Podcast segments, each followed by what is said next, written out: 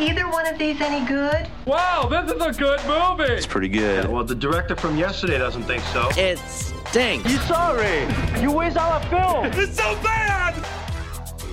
Lots of variety to check out this week, and good variety. We'll check them all out. Welcome. This is the Screening Room Podcast, and she is Hope Madden. He's George Wolf. We're from maddwolf.com. Let's start with where else? Horror. Been looking for this one for a while. A twisted tale of two estranged sisters whose reunion is cut short by the rise of flesh possessing demons, thrusting them into a primal battle for survival as they face the most nightmarish version of a family imaginable. Evil Dead Rise. All you can do is run. I'm getting this out of here. You'd be a good mom someday, Honey Bath. Uh, oh, yeah? Yeah, you know how to lie to kids.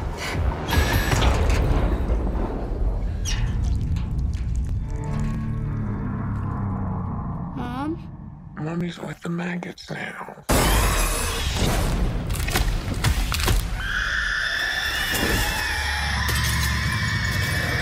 What will be, will be. Eeny, meeny, miny. You. If you're counting, and we are, this is number 5 in the franchise. Yes, um, you're a big fan. You're a big fan of the entire franchise. I am. I really came in. I mean, the last one, which was ten years ago, That's crazy to think that- amazing. yeah. Fede Alvarez Mhm. rebooted, basically rebooted the first two Yeah. as one, which I loved. Yes. That's my favorite by far. And this one, I think this one, the, the new director, the new writer director is Lee Cronin, who did The Hole in the Ground. Yep. Irish filmmaker.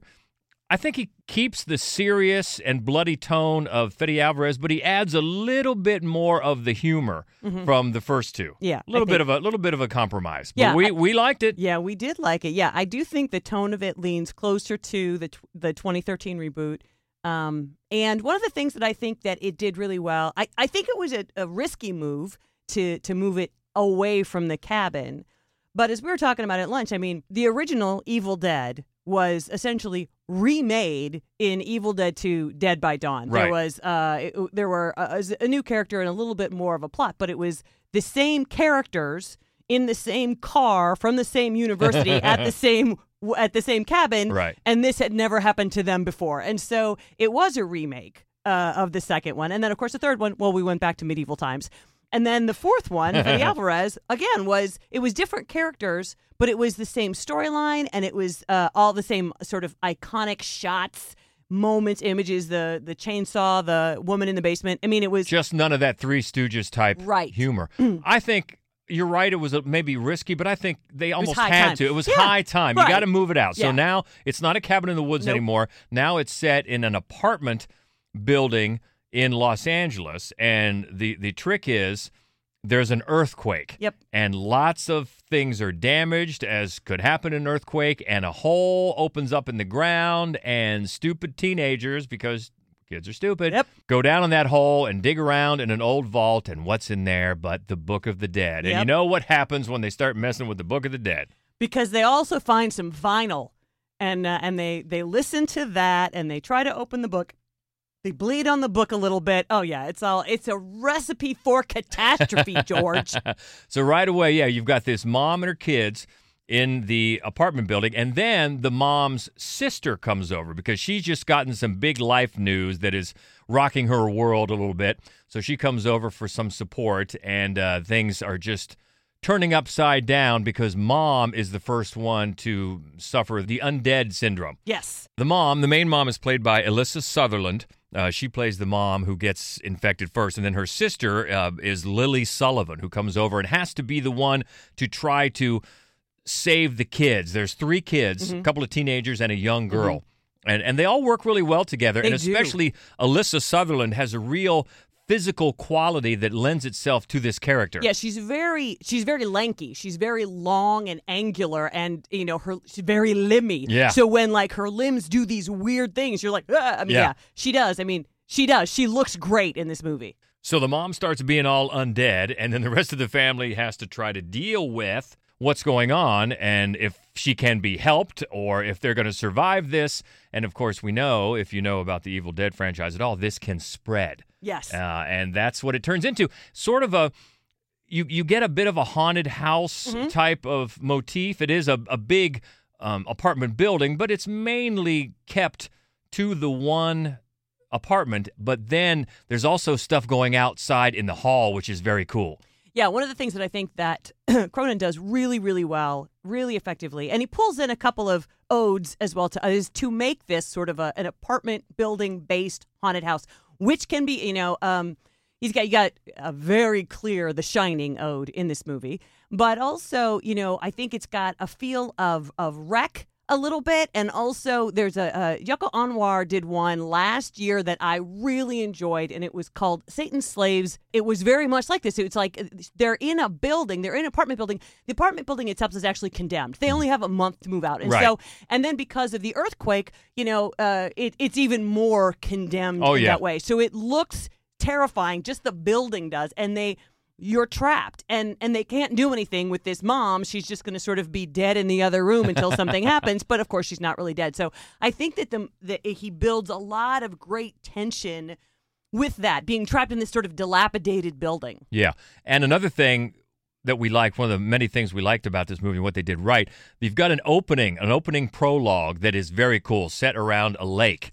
And that opening is nice when the titles come up. Oh, yeah. Uh, and then it shifts back to what, a day earlier, I think, when the main action, the main part of the action happens in this apartment building. And then it eventually moves out down to the parking lot when things really, really start getting bloody, and it's bloody. Yeah. Um, if you appreciated that about the Fede Alvarez version, this one has some blood spray too that rivals that. And I think the effects are good. I did appreciate the effects. Uh, they looked good, and a lot of the camera work is good. Especially, we talked about there's some some looking through a peephole out into the hall.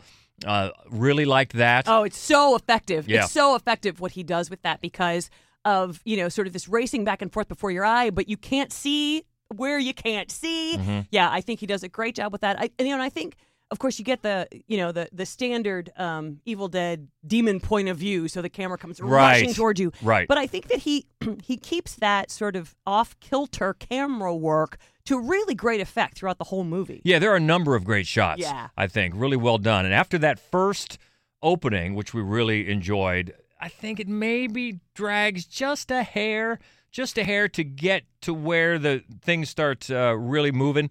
Uh, but other than that, I think it was really, really solid. I mean, I'm still favoring. I'm going to go with the Fede Alvarez version from 10 years ago as my favorite. But this was a lot of fun, and I did like it. Yeah, I mean, I think uh, you know the Alvarez version has a little bit more depth to the story. This is the this th- this feels a little bit superficial, a little bit slight, but it's I think it's just in favor of packing in the action. Although I do want to point out that Lee Cronin, The Hole in the Ground, um, which is a great movie, is all about uh, family dysfunction and mommy issues. So that really carries over here, and between him and Ari Aster, I just Oh, feel yeah. like everybody needs some therapy this Yeah, week. this is All a- the filmmakers this week need some therapy. This is a big week for mother issues Yeah. at the movies, as we'll get into in a little bit. But yeah, we like this one, and they definitely well, they they do set it up for possibility of more. Oh, for sure. But unlike uh, the uh, 2013 version, there isn't any stinger at the end. There was there was that cool little Bruce Yeah, Campbell where he said uh, appearance, yeah, Yeah. groovy at the end. Nothing this time. No, but I there are some really fun odes, callbacks, sometimes Yeah. even shout outs. Shout outs. literally Yeah. to the franchise, which I love because, you know, even though this movie really takes it in, in new directions, it's clear that it's part of the franchise and loves the franchise, Yes. as do I. yeah, so a recommendation for Evil Dead Rise, number five in the franchise. Uh, it's still going strong in theaters now. Next up, did somebody say mother issues? How about this one? Comedy drama. Planning a trip to see his mother, a mild mannered but anxiety ridden man confronts his darkest fears as he embarks on an epic Kafka esque odyssey back home. Latest from Ari Aster Beau is Afraid. Are you at the airport? I'm on my way. I just. It's not safe, is it? What do you think I should do? I'm sure you'll do the right thing, sweetheart.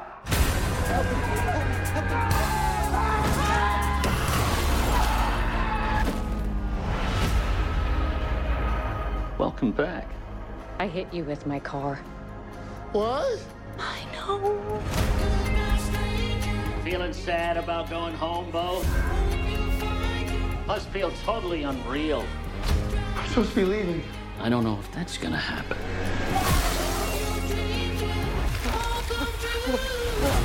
Do you want the truth now?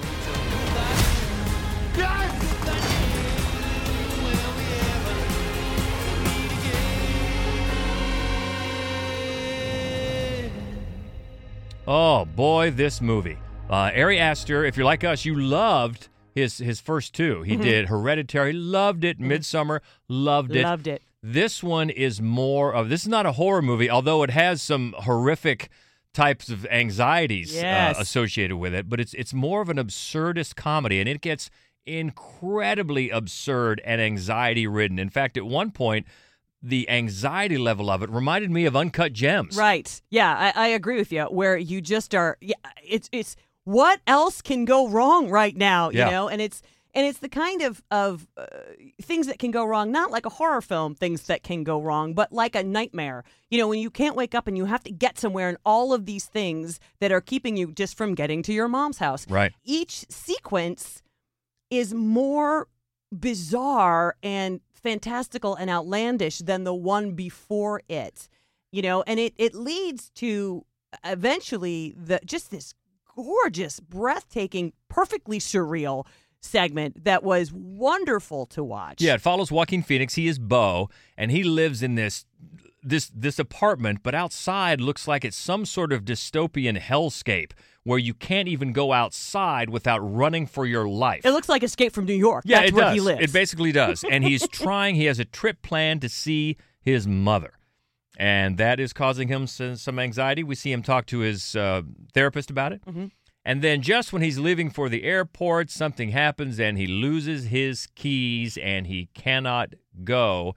And then things just spiral way, way, way out of control as uh, you see flashbacks to him dealing with his his mother, played as a young woman by Zoe Lister Jones, and then especially, uh, and then eventually later you see her uh, in present day, her present age, and she's played by the great Patti LuPone Yep. who is perfect for this part because if you don't know Patti LuPone, she made most of her her fame on stage, but she's had plenty of screen work and she just has this commanding presence and I think she was perfect to play this Mhm. overbearing mother who's who's very rich and is always just the way she needles her son and is always just trying to find a reason why he is not giving her enough attention. Right. And has got him just afraid about everything. Yeah. You know, and when we were watching it, we talked about how many times the the film references Hereditary. Many times. Many times. Many times. He references his own film, which was also very much about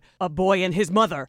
You know, it's about a lot of other things too, but I think, you know, the central, really disturbing neurosis in that movie is the relationship between the teenage boy and his mother. Yeah, and also dysfunction that is passed down Yep. from one generation to the next. Yep. And in this movie, they specifically call that out. There's a scene where Patti LuPone is talking about, oh, her mother did this, and then her mother's mother did that. Know, Yeah. Just specifically what is being passed down, and she somehow thinks she's not doing it too. But the movie asks a lot. It does. It asks a lot. Um, it is in many ways kind of a test of endurance because it's it's fully three hours long, and even though it's fascinating throughout, it feels three hours. It Yeah. does not feel. It's not like you know John Wick where you're like bam, bam, Oh, bam, no. death, death, death, done, done. You know, it's not. it it feels You're like, oh my god, I'm still watching this movie. Yeah, he's. It feels like he's really working through some serious issues here.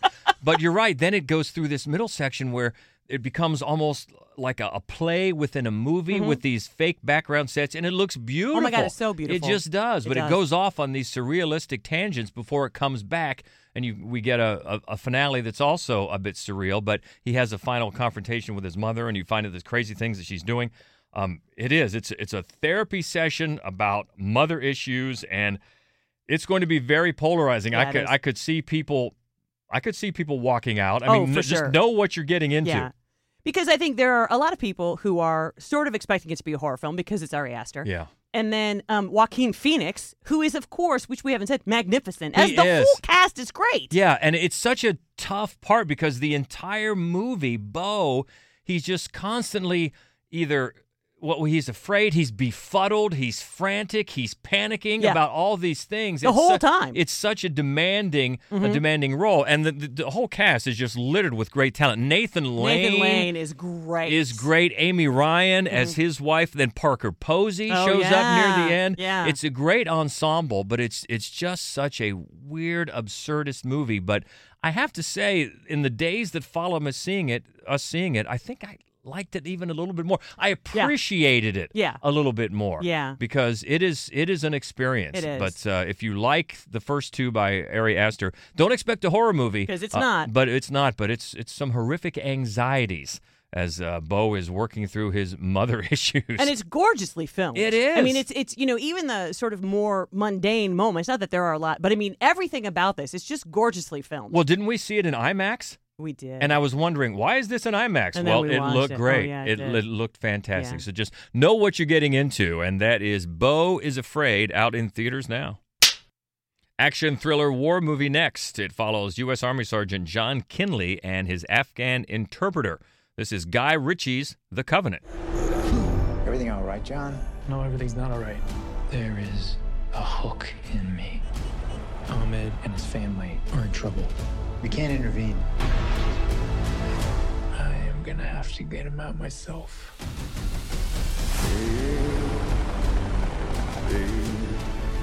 Listen, you're gonna be alone. You gotta adapt. Use what you got. If you can give me the location, if I can get him out of the country. It's too dangerous. You think if I could be free of this debt, I wouldn't be? You think I have a choice? There is no choice. We were talking earlier, usually the director puts his name in front of it to differentiate it from something that is similarly titled, but I don't think there's been a The Covenant here anytime recently. Well, there are like nine or ten The Covenants. They're all horror movies. They're all obscure horror movies. So not not one that jumps to mind. So it does seem odd. Yeah, well, he's he's a recognizable fi- filmmaker, and I'll tell you this: I think this is his best in years, his Right. his most complete movie. There's been a few over the last several years that have had really good moments, just didn't maybe hang together completely. I think this is probably his best complete film in many years, and but in in a lot of ways, wouldn't you say it's maybe his least Guy Ritchie film? sort of it, it's it's one that really feels like if you wouldn't if you didn't know it, you would think the way that the treatment that he gives it that it's based on true people and true events. It's not. It, th- these characters are not based on real people, but they, it is based on a scenario that certainly has happened to a lot of people, and that is the fact that during the Afghanistan war, we employed many interpreters with the promise of U.S. visas when their service was concluded, and then now that the the Afghanistan war is over, uh, we have not followed through on that promise to many, many of them. And then, of course, they're viewed as traitors Right. back home and put on a most wanted list by the Taliban, who's trying to hunt them, hunt them down and kill them. And that's the basis here. You've got um, Jake Gyllenhaal, who plays the um, sergeant, and his life is saved by his interpreter, played by Dar Salim, and they're both great. Both of the performances are really, really good. And when Jake Gyllenhaal is at home recovering from his injuries, then he's trying to get his interpreter that visa and to get him and his family out because now they're on the most wanted list. And he just keeps running into roadblock after roadblock after roadblock. And that's the point this movie is making through these two characters. And then he decides that, well, if someone has to get him out, it's got to be me. And the funny thing about it is that the trailer at least made me believe that that was most of the movie, him going in to get him out. It's not. It's not at all. It's maybe the, the last 15, 20 minutes at most. Um, so you've got a lot, which is good because it's not just a white savior Right. going in, Exactly. you know, guns a blazing. There's there's a lot more nuance about it. There is a there is a, a certain thread of American exceptionalism, but the action is really good. The the scenery, how Ritchie uses the the terrain, really good, and it does make its point in in a good way through intimate relationship between these two men and these two good, very good performances makes that larger point about look, this happened many many times. We weren't coming through on the promise that we made to these interpreters, and uh, it's a solid solid film uh, through with like I said, great action and great performances. And it is, you mentioned about not being a Guy Ritchie type movie because it does feel a little a little soft pedaled. He can he can come on very over the top, which can work. Yeah. And even though this is a war movie and there is, you know, action, as I said, you know, the, the Americans always seem to have much better aim than the enemy. um, but it still seems a little bit soft pedaling it, the fact that keeping it keeping the point that he's trying to make intimate. With these 2 and you know we had we had motherhood the last two movies. This is more brotherhood. Mm-hmm. and the fact that this deal wasn't being honored and uh, he's got to go get him out. So i think it really works especially if you like this type of movie and and and he gives it that based on true events feel because there's text on the screen when the when the dialogue when the the military men are throwing back terms that we may not know. Boom he gives you the text on the screen what that means. Uh, so it does feel like something that's based on true events but not with the people just with with the uh, scenario. But yeah one, his best i think uh, in many years and that is guy ritchie's the covenant out now in theaters. And next up is one definitely based on a true person the true story of composer Joseph Bologne, Chevalier de Saint Georges, the illegitimate son of an African slave and a French plantation owner who rises to heights in French society as a composer before an ill fated love affair. This is called Chevalier. You don't belong here. You're a party trick. You're a pet, playing the violin, that is all. You know I am the best. You are playing a dangerous game, friend. You forget your place, boy. Break his hands. You could be more influential than you know. Leverage it. If you take to the stage, you will be erased. There will be no new France. You cannot topple what has been ordained by God. Not everything is about you people.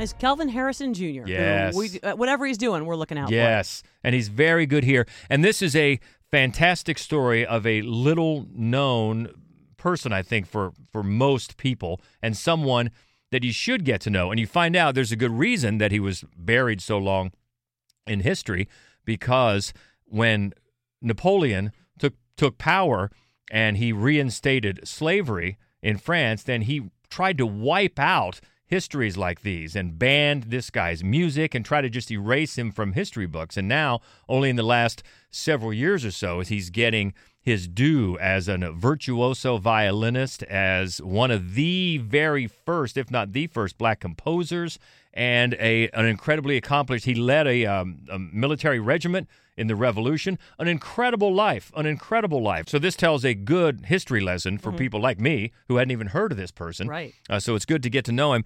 And it's a solid film. It is a solid film. It does, it comes from Disney's Searchlight Pictures, and it does, you do get the feeling it's a little bit Disney-fied, you know, a little sanitized, a little Americanized. Uh, it looks gorgeous. The, the period costumes and the cinematography, fantastic. Uh, Kelvin Harrison Jr. Yeah, is is very very good, and it's got a, a great ensemble as well. Samara Weaving and, and Lucy Boynton and Marton Csokas, who we always like as a as a villain, and he's one here, and even Minnie Driver pops up, and it's it's a story that is relevant not just for a historical perspective, but it has a, a universal quality to it as well as Joseph, who's given the title of Chevalier de Saint Georges by Marie Antoinette herself, finds that the more he excels and plays their game, even though he's he still deals with racism, the, the less alone he is. He displays great talents as just a young boy, and the combination of that and his father's money gets him enrolled in these schools that he would have had no chance to get into otherwise and becomes so accomplished as a musician as a, as also as an athlete as a fencer he's great. And so he kind of he lets that he follows that because he can be part of something that he finds out toward the end. Maybe he doesn't want to be part of. Right. and ends up joining the revolution. So uh, it, it is a fascinating story. Feels a bit it, it's interesting. There is one one part of it where you know they speak english most of the whole time Mhm. but yet when he takes his place in society then his mother at the at the death of his father his father frees her. And so then she is free to come and live with him uh, with some of her her people because she is from uh, Guadeloupe And when they're speaking their language, somebody mentions that you know we speak French. Well, you're speaking English in in this film, so Right. it's just one of the things that sort of drives home the point that yeah, this is a bit Americanized for the story, but still, it's a very good story to know and and look and look up more about this guy, which I did after seeing it, and just a little bit of research I did do. I, it seems that this movie got most of it right. I mean, really the the high points of the accomplishments of this guy that were just just incredible. So just on its on its story alone, it's worth it, and uh, and really a well constructed film, constructed biography, and the director Stephen Williams, the writer Stephanie Robinson. Both of them, I think, this is their first feature. Mhm. They've come from TV, Mhm. which sort of feels it a little bit. Although, like I said, certainly the look and the costuming is fantastic, and it's out in theaters now. And yeah, another recommendation for Chevalier. And this next one, another one about certainly a real person that you have most definitely heard of. It's one of a kind rock and roll icon who shaped the world of music. This is Little Richard. I am everything. The legacy of Little Richard is complex. Did you know that Elvis Presley and Pat Boone sold more of Tutti Frutti than I did? Little Richard was renouncing his queerness. He didn't want to burn in hell. That's the way we were taught. He was very, very good at liberating other people. He was not good at liberating himself. Michael was inspired by me. Prince, James Brown, I discovered him. Jimi Hendrix was my guitar player. I used to stand on the desk and do Little Richard. I love you, Paul. Hello, Linda. Everyone was beholden to him. He spit on every rule there was in music. I was unpredictable. They didn't know what I was going to do. Now you got it, God gave it. Show it to the world.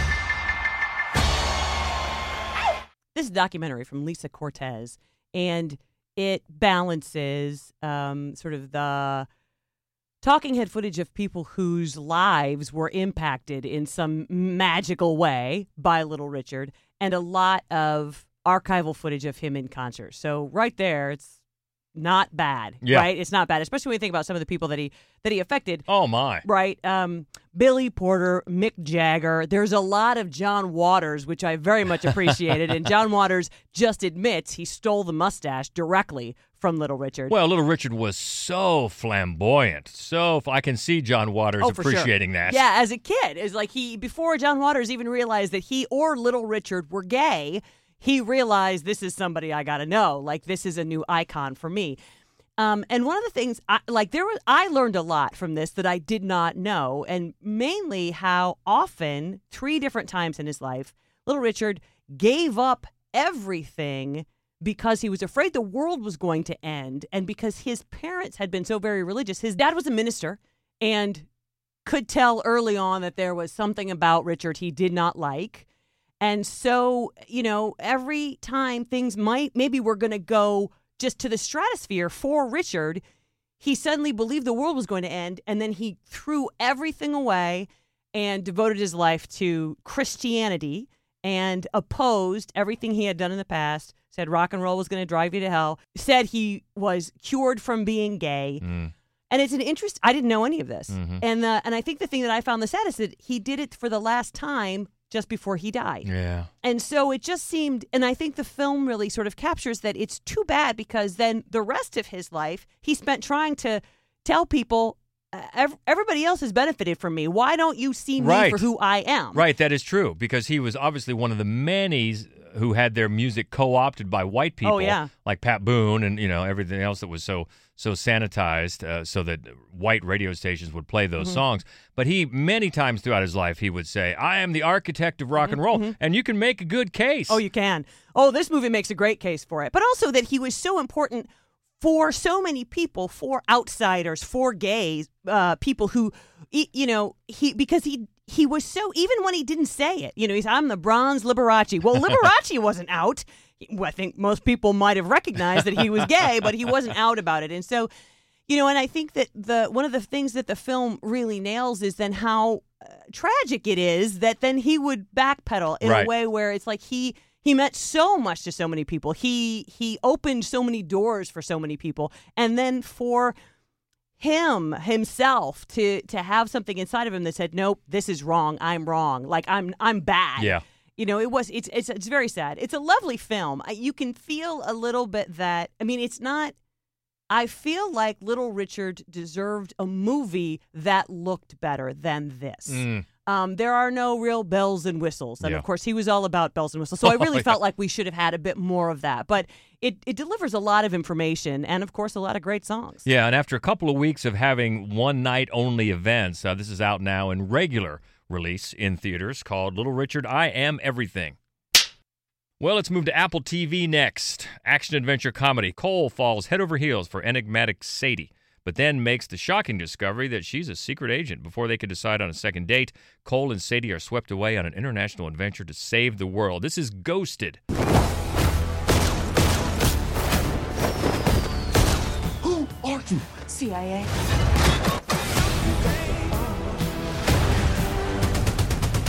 Got me kidnapped and tortured all after one day.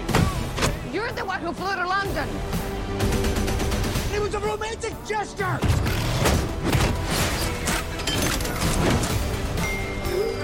Didn't it ever occur to you that he could be a foreign asset trying to compromise your mission? Who the hell are you?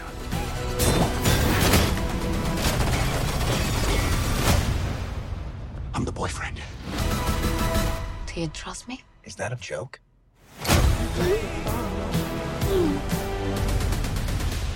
This is big time stuff right here. Big time. You got Ana de Armas, Chris Evans, Mhm. Dexter Fletcher, the director who just yeah.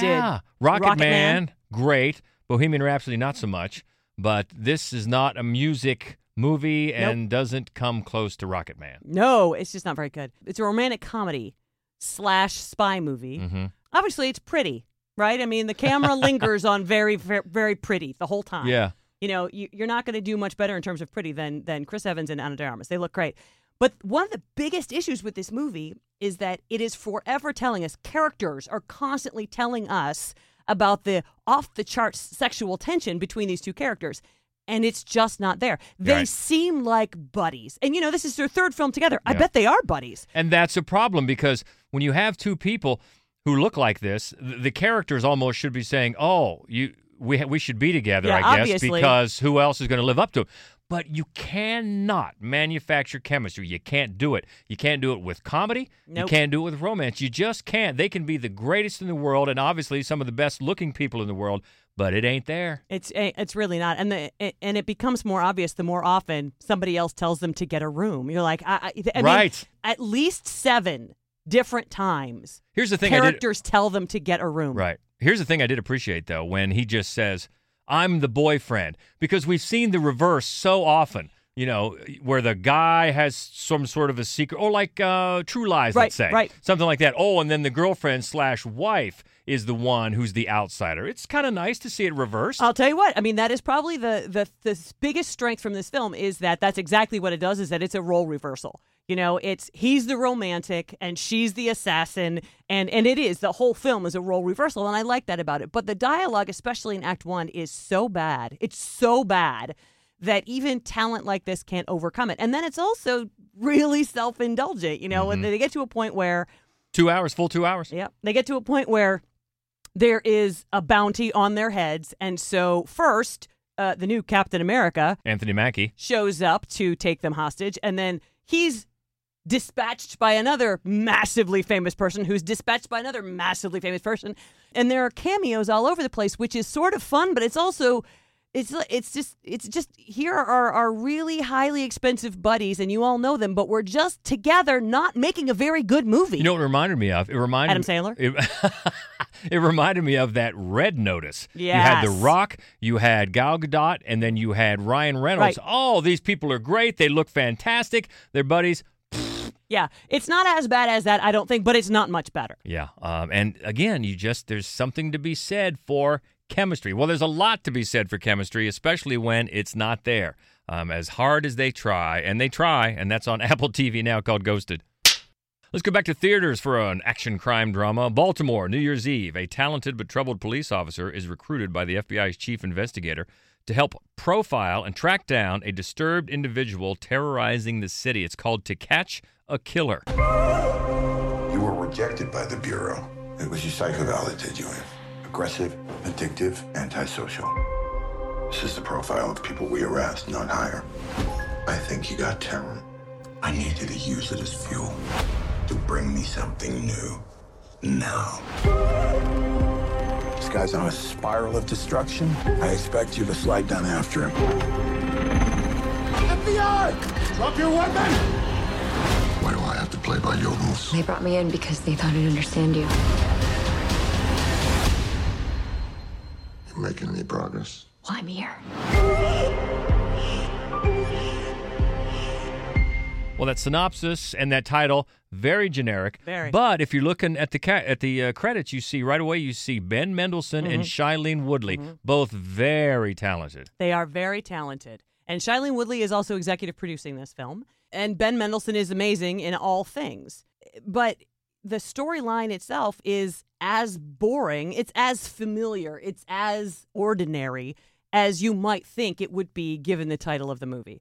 Um, and that's unfortunate. I think that the film does a lot of things to overcome that, to elevate that. They have they they introduce some interesting characters, some unlikable characters, um, some interesting ideas about being a sycophant and, and putting ambition above you know the actual solving of a crime. And I, and none of these are none of these are, are elements that you don't always see in movies like this but they're handled I think with more integrity here. They're more interesting in the way they're handled here. Shailene Woodley is very good. It's very she she underplays it and I think that that works to the film's benefit. And um I think that there are times where it takes you places you don't expect. On the whole the best thing about this movie is the ensemble. The all of the performances are really excellent Ralph Ineson. Ralph Ineson is great in it. He really is great in it. But the problem is that it just it it can't get past the just familiarity. Right. It just can't get it. You know, it never really breaks through, Mhm. so that it is a fascinating sort of. I think it was trying to maybe be kind of a Silence of the Lambs. Mhm. You know, and it just it cannot make that leap. It feels in the end like an interesting spin on the same movie you've seen before. Right. And the writer, the co writer and director is Damián Szifron. So, yeah, trying a, a good attempt mm-hmm. in the end just can't quite stick the landing, I think is what you said in your mm-hmm. written review. So, that is out in theaters now to catch a killer. Next up, a comedy drama on VOD. A troubled teenage girl runs away to Mexico to find the father she has never known. Together, they learn that a family can be put back together, even if all they have are the missing pieces. This is Gringa. Everybody in Lo de Marcos loves him very much. Him? He brings us pride. You have to start treating yourself better. Promise me you'll stop drinking. We're two players short. Margie, you're playing. I'm not gonna do it. You have to. My house, my rules, remember? If you humiliate me, I'm gonna hate you for the rest of my life. Okay. That's what dads are for. Oh, two days and you're an expert? I'm giving up on him. Don't. He hasn't given up on you. A month ago, I was a drunk soccer coach, hanging out in Mexico without a peso to my name. Darn it! Today, I'm a single dad, hanging out in Mexico without a peso to my name. Mean, I jumped in the middle of your life and you didn't make me feel bad about it. Rachel Willis reviewed this one for us over on maddwolf.com, and it has a lot going for it. Jessica Bora, in particular, who plays the lead, the high school girl uh, who leaves for Mexico to find her father after her mother, who's played by Judy Greer, who's always great, dies. She doesn't want to stay where she is. She doesn't want to live with her mother's parents, and so she goes in search of her father, played by Steve Zahn, also always great. Mhm. And what she finds in Mexico is typically what you would expect to find is that you know family is what you make of it. He's um, while the performance is good, Zahn's character is just too perfect to be real. And then on top of sort of those tropes and cliches, it's a sports movie. She starts off. She's she a soccer plays- player, yeah, she and is. he's a soccer coach. Yeah, Yeah. and uh, and so um, she's more accepted by her team, her teammates in Mexico. Once she gets to be good, and of course she gets to be good, which she, she was in the states because she has good coaching from her dad. So there's a lot of there's a lot of formula happening here, and Yeah. uh, and a lot of cliches happening here, and it gets another example where really solid performances just cannot overcome it. Yeah, and I think it's for the writers and directors, it appears to be their 1st Mhm. big screen outing. So, you know, we're getting there. Uh, Yep. yeah. So just not uh, just not killing it on the first try, and that's on VOD now. And check out Rachel's full review at maddwolf.com for Gringa. And one more, it's a thriller that follows Yamisi, a female student and aspiring investigative reporter. She decides to look into why girls at her prominent high school are dropping out for no apparent reason. This is called Ron Me Lowo, Help Me. ṣé tún lọ bí iṣẹ́ sátọ̀dé ni. I keep telling you girls, take responsibilities for your actions.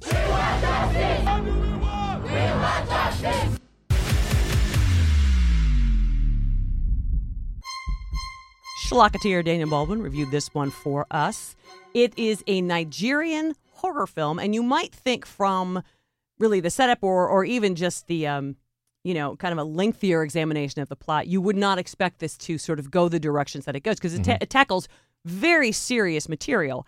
But the direction that it goes is pure giallo. It's pure 1970s Italian horror, which is we didn't expect, and I don't think Daniel expected, and that is so much his bag. Yeah, this is, it sort of brings up some of the issues and really a couple of the plot points that we saw in Women Talking. Right. But then goes a completely different direction. Yeah, and you know, points for trying and for being surprising, Mm-hmm. and and I think in a lot of ways that particular like Giallo, the same way with um, Malignant. If that's the style that you choose, you can do just about anything because that is Right. a Giallo is a, is a type of film that accepts as big as you can go.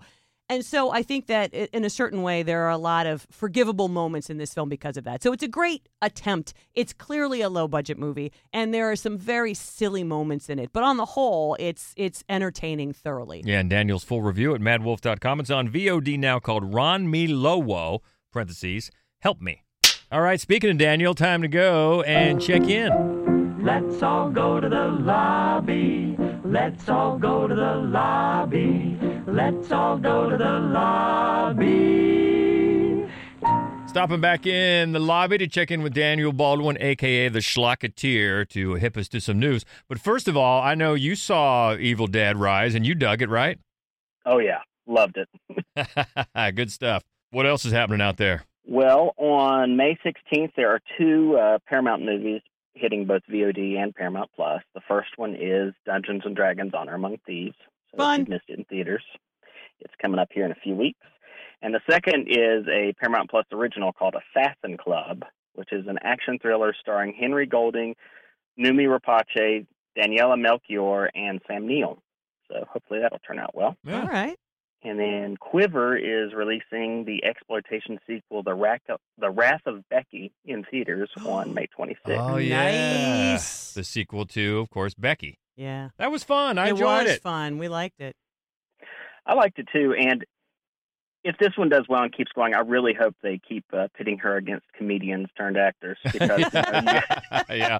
you Kevin James in the first one and it's Seann William Scott this time. So Stifler. Uh, Nimrod Antal's Liam Neeson starring action thriller Retribution has been moved from early June to an August 23rd release.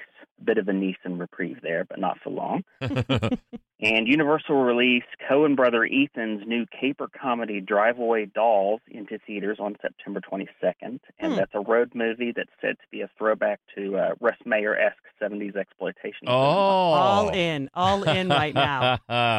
Well, here, let me tell you the cast.